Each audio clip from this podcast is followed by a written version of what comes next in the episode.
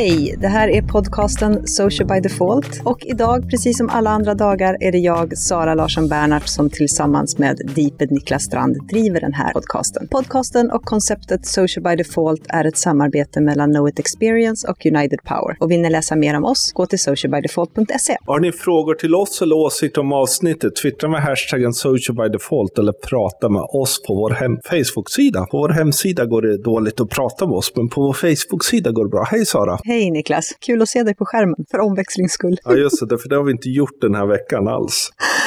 Nej, men vi har ju varit tillsammans ganska mycket senaste tiden. Mm. Men den här veckan har vi sett varandra på skärmen åtta timmar per dag. Mm. Mm. Skype är fantastiskt. Mm. När det funkar. Ja, hur är läget? Jo, det är bra. Vi har skrivit en alfa-version av den här stora strategin vi har jobbat med. Mm. Den senaste en och en halv månaden har vi nog jobbat med den. Blev klar med den igår och kunde Ja. skicka iväg då en första väldigt tidig version av den. Och idag känns det lite sådär att man är lite nästan bakfull efter det. Sådär. Mm. Och vi blev klara tidigare än eh, som var planerat. Ja, det var skönt. Sen Mm. får vi se när det kommer tillbaka och det kommer vara säkert ganska mycket jobb till med den. Men struktur och allting sånt har Mm. vi nu i alla fall. Så det känns ju skönt. Och sen idag har vi suttit och försökt komma ikapp sånt där som lätt blir liggande i Trellon. Så nu är Ja. Trellon välstädad och up to date också. Så här julstädning i Trellon. Ja, precis. Pe- petat på alla som petats på. Ja, precis. Så det har utgått ett antal påbudsmail att hej, hur är det med vår offert som vi skickade? Och det pratade jag om på Twitter lite, det här att ibland så får man inte svar på offerter och så petar man på dem och säger oj, oj, det har vi glömt och så sen, det är svårt det med mail. Men mail, alltså även om vi såg på eh, Svenskarna och internet att mail fortfarande är en av de kanaler där folk känner sig säkra över att kommunicera, så märker vi också hur mailen kanske mer och mer tappar sin status. För vi menar, vi har ju vänner till oss som har flera tusentals olästa mejl i mailboxen. Mm. Vi vet också folk som säger att mejla mig inte för jag svarar inte utan det är bättre att du ringer. Mm. Och det är ju lite vanskligt för att om man då mejlar någon som man inte känner eller som man inte vet så vet man ju inte riktigt vilken del av den här skalan de ligger på. Nej, och jag driver ju ganska hårt att åtminstone zero inbox får jag lämna, för det blir, men att jag ändå ska försöka ha zero olästa mejl i min inbox. Mm. Sådär. Men vi jobbar ju lite olika där för att jag har ju, jag läser ju mejlen och sen så markerar jag dem som olästa Ja. eftersom jag vet att då behöver jag ta hand om dem. Ja, det där förstår jag inte. Jag skulle bli så stressad. Och sen fick du för dig idag att du skulle börja skicka CC. CC dig själv på alla mejl du sk- skickar för att kunna lägga dem i rätt mappar. Jag har ju sån sjukt bra struktur på hela min mejlkorg. Jag har ju alla uppdragsgivare, alla projekt, före detta projekt och då är det så himla bra om man skickar någonting då. Säg att man skickar en, en offert via mejl. Att då CC sig själv, då vet jag att men då kan jag lägga in den i eh, rätt mapp och så blir det mycket lättare för mig att hitta den än att börja gå till skickat och söka och sådär. Mm. Så det var mer så jag På tal om mejl och sådär, hur mycket nyhetsbrev och sånt har du? Jag har faktiskt avprenumererat på ett antal eftersom jag ser att jag hinner inte läsa dem. Så jag har ett tiotal kanske Mm. kvar och har nog plockat bort ett 20-30-tal faktiskt. Sen insåg jag när jag gick in och tittade på min, i min spam-mapp att det låg ett gäng nyhetsbrev där också. Okej. Som jag inte ens har fått. Jag har mycket nyhetsbrev. Jag har också försökt rensa lite i det. Men samtidigt så en del inser jag ju att jag faktiskt sätter mig och läser när det finns någonting bra. Och det var ju en av de saker som man mätte då Spria på i år. Ja, just det. Och faktiskt Jerry Silver som vann har ju ett väldigt, väldigt bra nyhetsbrev. Mm. Det har jag kvar å andra sidan. Mm, så grattis till Jerry, väl, väl värd vinst. Själv kommer jag femma, Mm. får man väl anse okej och jobba lite inför nästa år. Men nyhetsbrev är ju intressant, för det är ju någonting du och jag sällan egentligen pratar om, men som lite ändå är någon sorts hakar i lite sociala medier ibland. Jo, men så är det ju. Och precis som du säger, vi pratar ju väldigt lite om själva nyhetsbrevet som, som kanal. Det vi nämner å andra sidan i våra utbildningar är att man ska sluta titta på nyhetsbrev som just nyheter, utan man snarare använder det som någon form av kuraterad mejlkommunikation. Alltså man plockar upp saker som man har diskuterat. Man kanske plockar upp ett blogginlägg eller den bästa Facebook-postningen som har blivit riktigt stor. Just för att man inte ska få den här ångesten som kommunikatör, att det måste hela tiden vara nya saker saker. Mm. Utan det kan vara en nyhet och sen så kan det vara saker som faktiskt har skett senaste tiden. Ja, för några år sedan gjorde ett just sånt case där vi tittade på hur framförallt då beslutsfattare i det här fallet använder sin mail och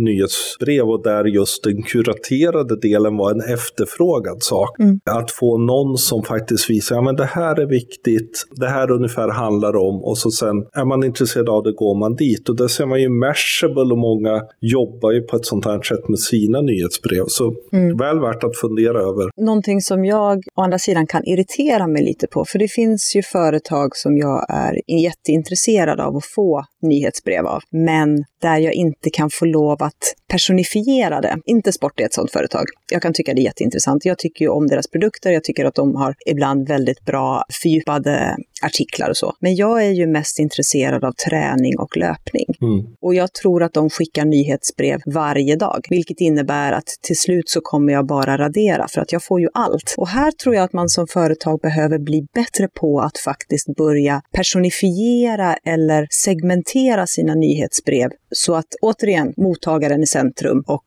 jag känner att det är värdefullt för mig. Mm. Och det här är väl kanske en del av att fundera mycket mer strategiskt över alla sina kanaler. Mm. Och där du och jag mer och mer börjar titta på inte bara sociala medier utan hela den digitala ekosfären för företag eftersom väldigt många gånger kanske vi glömmer bort att utnyttja effekten av flera olika kanaler. Mm. Och det innebär ju egentligen att man är tillbaka till, till det vi gör just nu och det vi faktiskt ska prata om idag. Vikten av att ha en ordentlig strategi. Precis. Därför, du och jag jobbar ju bara med strategier. Det kan ju verka mm. lite tråkigt, men det är ju helt enkelt på att det är där vi är bäst på. Fast bara skulle jag inte säga. Vi skriver mycket strategier, men vi utbildar ju och föreläser och undervisar ju också, fast i och för sig kopplat till strategin. Ja, men alltså vårt fokus är ju strategi och delvis taktik. Vi är ju mm. sällan operativa. Nej, det är vi ju inte. Vårt fokus är ju där och där tror jag att det kan vara bra att några faktiskt nördar ner sig totalt i, i de delarna. Mm. För det vi märkt är ju att efterfrågan på strategier blir större och större. Mm. Man har haft någon kanske strategi, om man ens har haft det, när man har startat upp sina kanaler, åtminstone tankar. Men sen så har ju kanalerna utvecklats, företagen kanske utvecklas, folk flyttar från olika tjänster och så inser man att vi har faktiskt inte riktigt koll på vad vi gör eller var vi är eller överhuvudtaget hur vi ska jobba för att kunna räkna hem det. Och då sätter man sig ner och tänker att ja, men då behöver vi ha struktur på alltihop. Då kan man ju fundera ofta som, som vi diskuterar med, med kunder, men också som vi kanske ibland har blivit, vet jag, fått frågan om varför skulle man behöva en sociala medier-strategi? Ja, behöver man det? Om man tittar på det som en kilo. Nej, men i dagsläget så är vi inte där en sociala medier-strategi är totalt integrerad i en kommunikationsstrategi, för det är ju dit vi vill komma egentligen. Det handlar ju inte om att man ska ha en strategi för alla olika kanaler eller alla plattformar eller vad man än är, utan det handlar om en övergripande egentligen kommunikationsstrategi där sociala medier är verktyg för att exekvera det. Precis, och det är, ju, det är ju lite där vi hamnar mer och mer runt omnikanalstänkandet. Att sociala medier är en ny del, en viktig del som nu behöver lyftas för sig för att få en plats i kommunikationsmixen. Mm. Men som vi försöker hela tiden ändå haka i så mycket som möjligt där det går i den befintliga kommunikationsstrategin. Därför oavsett vad man vill så antingen så har man en väldigt övergripande kommunikationsstrategi och då hakar man på ett antal understrategier. Mm. Det möter vi ofta. Eller så har man en kanske mer fingranulerad kommunikationsstrategi och den tenderar ofta att vara ganska traditionell i många lägen mm. men det är för stort jobb att göra om hela den just nu och då adderar man en sociala medier-strategi. Precis. Men och just ordet, alltså strategi i sig är ju ganska svårt. För att jag menar, lika många personer som använder ordet strategi, lika många olika uppfattningar har man ju egentligen av vad en strategi innebär. Och jag tror också att i mångt och mycket kan ordet strategi eller just en strategi vara lite skrämmande för att ibland tenderar de att bli alldeles för mycket strategiska och kanske lite fluffiga för att faktiskt kunna användas i praktiken. Mm. Och då kommer man behöva ett antal operativa eller taktiska strategier då som hakar i. Mm. Och det möter vi ju också ganska mycket. Mm. Att man har någon strategi som grund är väldigt bra, men som är svår att arbeta utifrån för att det blir bara mycket teoretiskt och inte så mycket det här ska ni göra eller så här bör ni arbeta. Och det här är ju alltid en eh, fighter, för du och jag är ju ganska djupgående när vi skriver strategier. Strategi ska vara ett verktyg som man faktiskt Mm. kan arbeta med hela tiden. De tenderar ju då samtidigt att bli ganska Mastiga. matiga kanske man ska säga. Medan många andra strategier kan liksom ligga på ett, ett, några slides och så är det liksom några fina ord. Men ofta kan jag uppleva när jag försökt att göra någonting av sådana strategier att ja, men det, det är väldigt mycket gissningslek då. Ja, det blir ju snarare ett papper med en vision kanske än ett verktyg som går att använda. Mm. Så när vi jobbar så tänker vi ju utifrån, vad ska man säga, våra tre R Mm. när, vi, när vi bygger ett strategiskt tänkande. Därför det vi gör är ett ramverk. Och ramverket handlar ju någonstans om att verkligen sätta att innanför det här kan vi röra oss, men utanför det här bör vi inte göra. Och det kan vara allt från vilka kanaler vi bör använda, vem som gör vad och sådana saker. Att man ändå sätter det här, här innanför lekplatsen. Liksom. Mm. Och det gör ju också att den blir mer flexibel eller dynamisk. Den håller lite längre över tid Mm. än om man sätter upp en strategi som är väldigt mycket mer regelverk. För att allting förändras ju. Mm. Och om det är någonting som tenderar att förändras väldigt fort så är det ju just kanalerna idag. Mm. Vilket innebär att en väldigt stor del av strategin, fundamentet, håller sig inom ramarna och sen så får man addera liksom vissa saker som ska vara ännu mer flexibla. Mm. Men sen då sätter vi upp ett antal regelverk självklart. För det blir ju samma sak om vi skulle ta lekplatsen som en bild av vad vi gör så är det någonstans att ja, men det är dumt att slänga sand på varandra. Liksom, i, eller slänga stenar på varandra. Eller det är dumt att... Häll inte cement i sandlådan. Ungefär. Så, så ett antal regelverk behöver man ju ändå. Men, men ändå att de är inom ramverket. De, de är inte bara det som följs då. Nej, och här är det ju faktiskt också beroende på lite grann om man jobbar mot offentlig sektor, om man jobbar inom privatsektorn och så. Det finns ju en hel del regler och lagar som man måste förhålla sig till. Mm. Och har man en strategi där man inte plockar upp det, ja men då är det också väldigt svårt för någon som kanske inte är senior eller som kanske inte har den kunskapen att faktiskt arbeta utifrån strategin och veta vad får jag lov att göra och vad får jag absolut inte lov att göra eller vad får vi som organisation inte lov att göra. Mm. Och där är ju en viktig del, vårt sista R då, Mm. att vi sätter upp ett antal riktlinjer. Det är ju viktigt att säga att en riktlinje är aldrig tvingande, utan bygger ju väldigt mycket på att ändå skapa en insikt och ett förhållningssätt för det man ska göra. Man kan hålla sig i den, det blir liksom ledstången som man hittar till dit man vill leka, dit man vill göra. Man, man förstår någon sorts kultur och regler. Jag tycker på så sätt finns det ett värde i att ha det. Mm. Men vad, vad kan man säga att strategin gör för nytta i ett företag? Skillnaden mellan att ha en strategi och att inte ha en strategi, eller att ha en mer matig strategi kontra en metastrategi. En bra strategi ska ju liksom bygga på faktiskt egentligen vad affärs affärsmålen är. Mm. Och sätta sig då i vad kan den faktiskt göra. För det, du och jag jobbar ju mycket med att sätta målen på rätt sätt så att de inte blir för stora, vida, fluffiga och samtidigt för långt bort från vad faktiskt affärsmålet är. Och där tycker jag någonstans, en strategi ska ju sätta affären i centrum Mm. och förklara vad ska den göra för affären? Vad, vad är sociala mediers i det här fallet plats i då helheten? För det blir ju också intressant med tanke på att vi har ju dels sociala medier, om vi då bara ska titta på internet, så har vi ju sociala medier som några kanaler. Sen har vi ju faktiskt webben också som en väldigt stark kanal och de här behöver ju nödvändigtvis inte ha samma mål och syfte, vilket innebär att man måste ju definiera målen för kommunikationen på webben och vad webben ska göra och målen för kommunikationen i sociala kanaler och vad de har för syfte att göra. Och då behöver man ju också se till att man har strategin på plats för att faktiskt kunna göra det. Mm. Sen är det ju viktigt, eh, en strategi är ju också till för hela företaget på många sätt. Mm. Det är ju inte bara kommunikationsgänget som den bygger på, utan ledningsgruppen behöver vara med på att förstå den och därmed kunna skapa resurser och liknande. Och samtidigt, de som jobbar med försäljning eller ja, alla andra delar ska också ha en del av det för att skapa mening och nytta med den. Mm. Och där vi har sett att kundtjänst har kommit med mer och mer in i det strategiska kommunikationstänkandet för många företag. Där de kanske inte har legat inom de strategierna tidigare, där man faktiskt behöver koppla på det när det gäller reaktiva hantering. Mm. Och det är ju de som möter kunder väldigt mycket. Mm. Och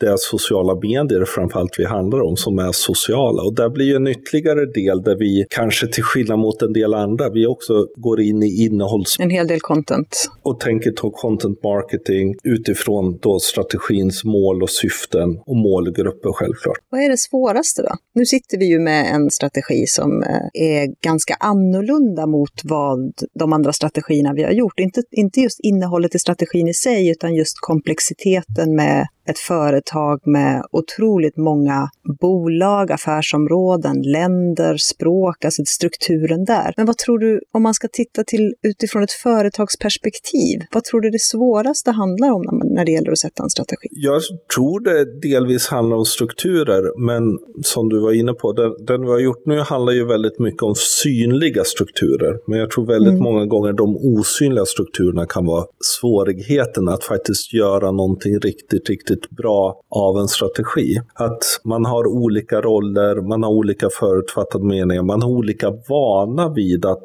arbeta med sociala medier. Där tror jag strategin och framförallt sen också implementeringen av en strategi där vi ofta jobbar vidare mm. med de som ska göra det. Att det. är en viktig del att bygga den kulturen runt det hela. Precis, för just kulturfrågan tycker jag kan vara en av de knivigaste saker. För väldigt ofta så sitter man fortfarande fortfarande kanske till viss del och arbetar i silos. Du har marknad som sitter på ett ställe, du har kundtjänst som sitter på ett ställe, du har sälj som sitter på något ställe. Och en riktigt bra strategi som ska ju på något sätt knyta samman alla de här olika funktionerna och börja få dem att kommunicera med varandra. Mm. Där kan jag känna att det har varit tufft, för då går man in och börjar ändra på företagsstrukturer mm. någonstans, mm. Hur, hur företaget är uppbyggt. Det är nog en av de tuffaste pucklarna. Mm. Och här tycker jag det är intressant att jag, men, jag har jobbat med sociala medier snart i tio år. Du och jag har jobbat med det i fyra år. Och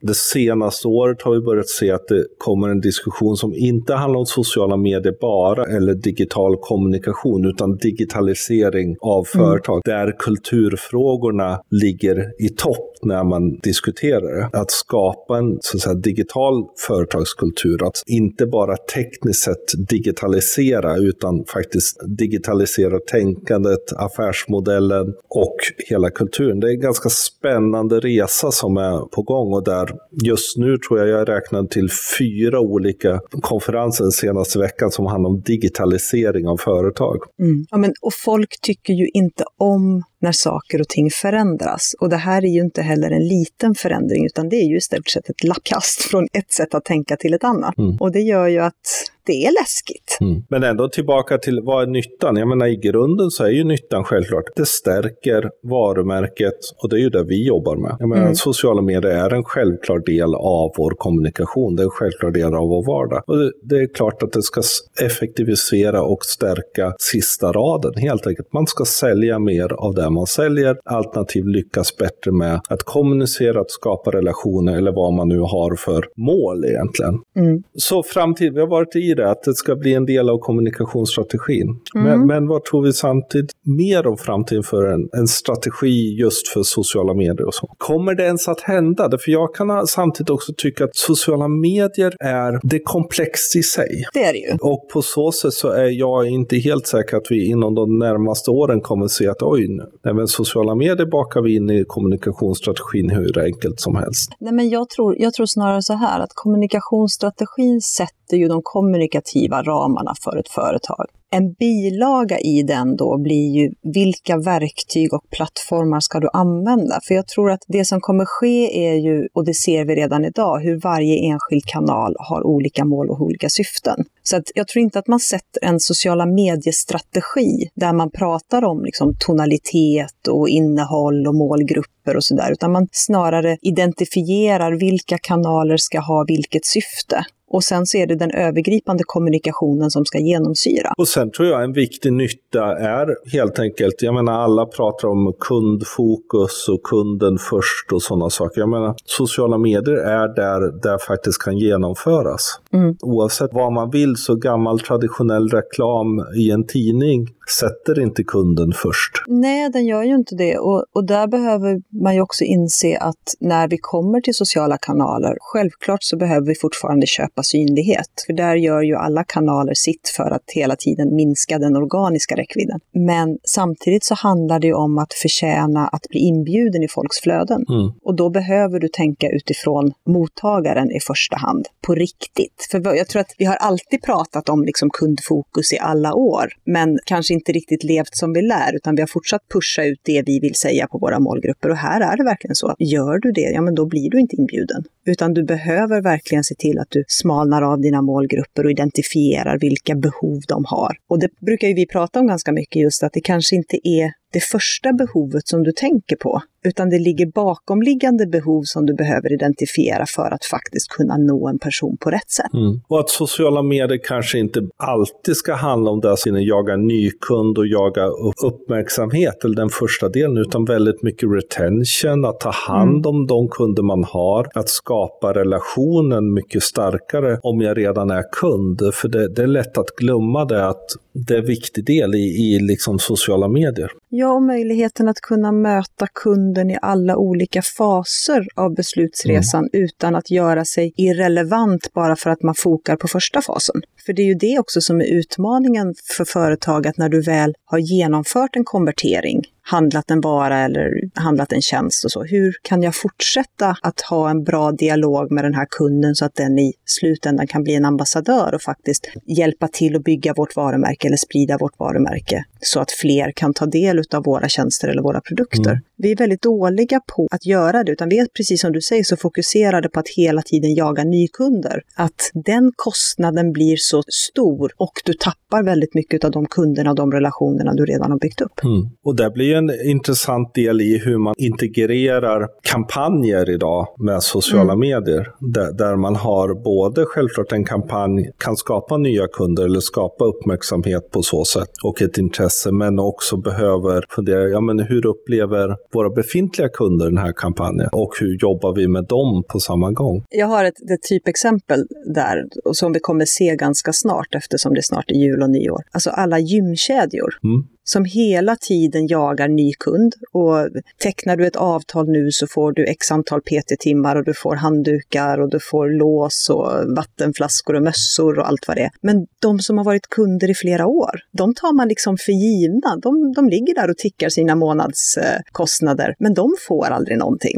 Och, och, frågan är hur det känns. Ja. Och vad skapar man? Jag menar, i sociala medier borde ju gymkedjor, lite som, som också sportkedjor och egentligen alla, man funderar, men vad skapar vi för innehåll för våra befintliga kunder egentligen? Mm. Eller är det bara att pusha ut erbjudanden? Det finns ju undersökningar som säger, men människor vill bara ha erbjudanden och sådana saker. Det är ju någonstans att vi har ju samtidigt skapat möjligheten att få andra saker än bara erbjudanden, eftersom vi tänker sociala medier väldigt lätt som en digital anslagstavla, som en digitalt DM, brevlådan liksom. Det är ju också det sättet vi är vana vid att skapa kommunikation. För tittar man på traditionell analog marknadsföring så har det ju varit väldigt mycket erbjudande baserat. Det har varit väldigt mycket nykundsfokuserat och så helt plötsligt så hamnar vi i kanaler där du faktiskt har en annan möjlighet att ta hand om befintliga kunder. Mm. Och därför att återknyta då till strategin så är ju det så otroligt viktigt då att man tittar på alla faser och ser vad har man för behov i, i, i fasen där man inte är kunden? Vad har man för behov när man är i, i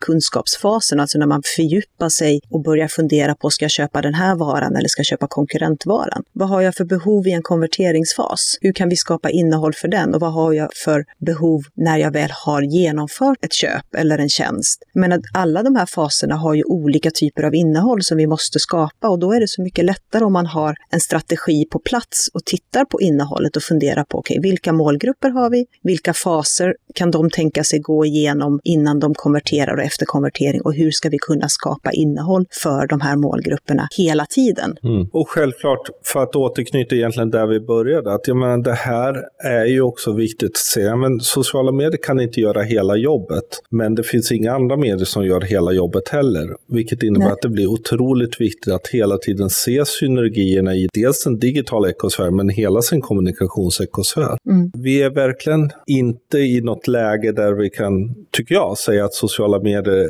utnyttjas till sin fulla potential. Nej, verkligen inte. Utan snarare är vi på god väg och det tycker jag är kul att se när vi jobbar med, dels när vi jobbar med våra kunder, att idag är det inte att vi behöver övertyga en stor del av dem att det här är viktigt, utan snarare är det att okej, okay, hur ska vi göra det här för att utnyttja mer av potentialen? Mm. Men också när vi möter eh, i vår kurs, bygga varumärken i sociala medier, som vi, vår decemberkurs går nästa vecka, eh, där vi möter ny, personer som idag inte bara har hört talas om sociala medier, utan prövat, som jobbar mer och mm. inser behovet av att strukturera det i ett strategiskt tänkande. Precis, och här vet jag vi pratade om eh, för inte alls länge sedan också just skillnaden på de som har suttit länge och kommit till den här insikten och de som kanske är trevande in, som ligger efter. Att skillnaden mellan de som kan idag och de som egentligen inte är så kunniga har blivit så otroligt mycket större. Mm. Vilket också gör ett behov av att sätta strategier för att kunna snabba på den processen för de som är på väg in i hela den här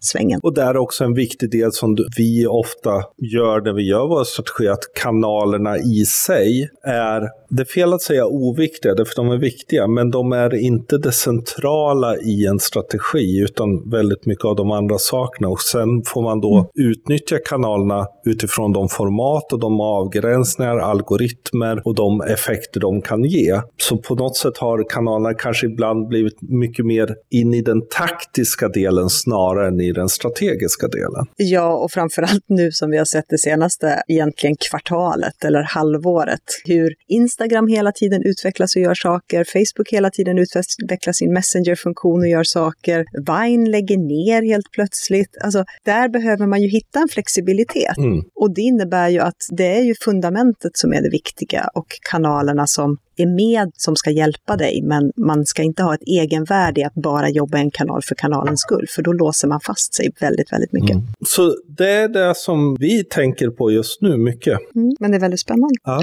Det, jag, det jag funderade på nu när vi satt och pratade faktiskt, är just det här hur det oftast sitter ett par stycken som har hand om liksom vardagskommunikationen. Mm. Social media managers eller operativa sociala mediestrateger eller kommunikatörer.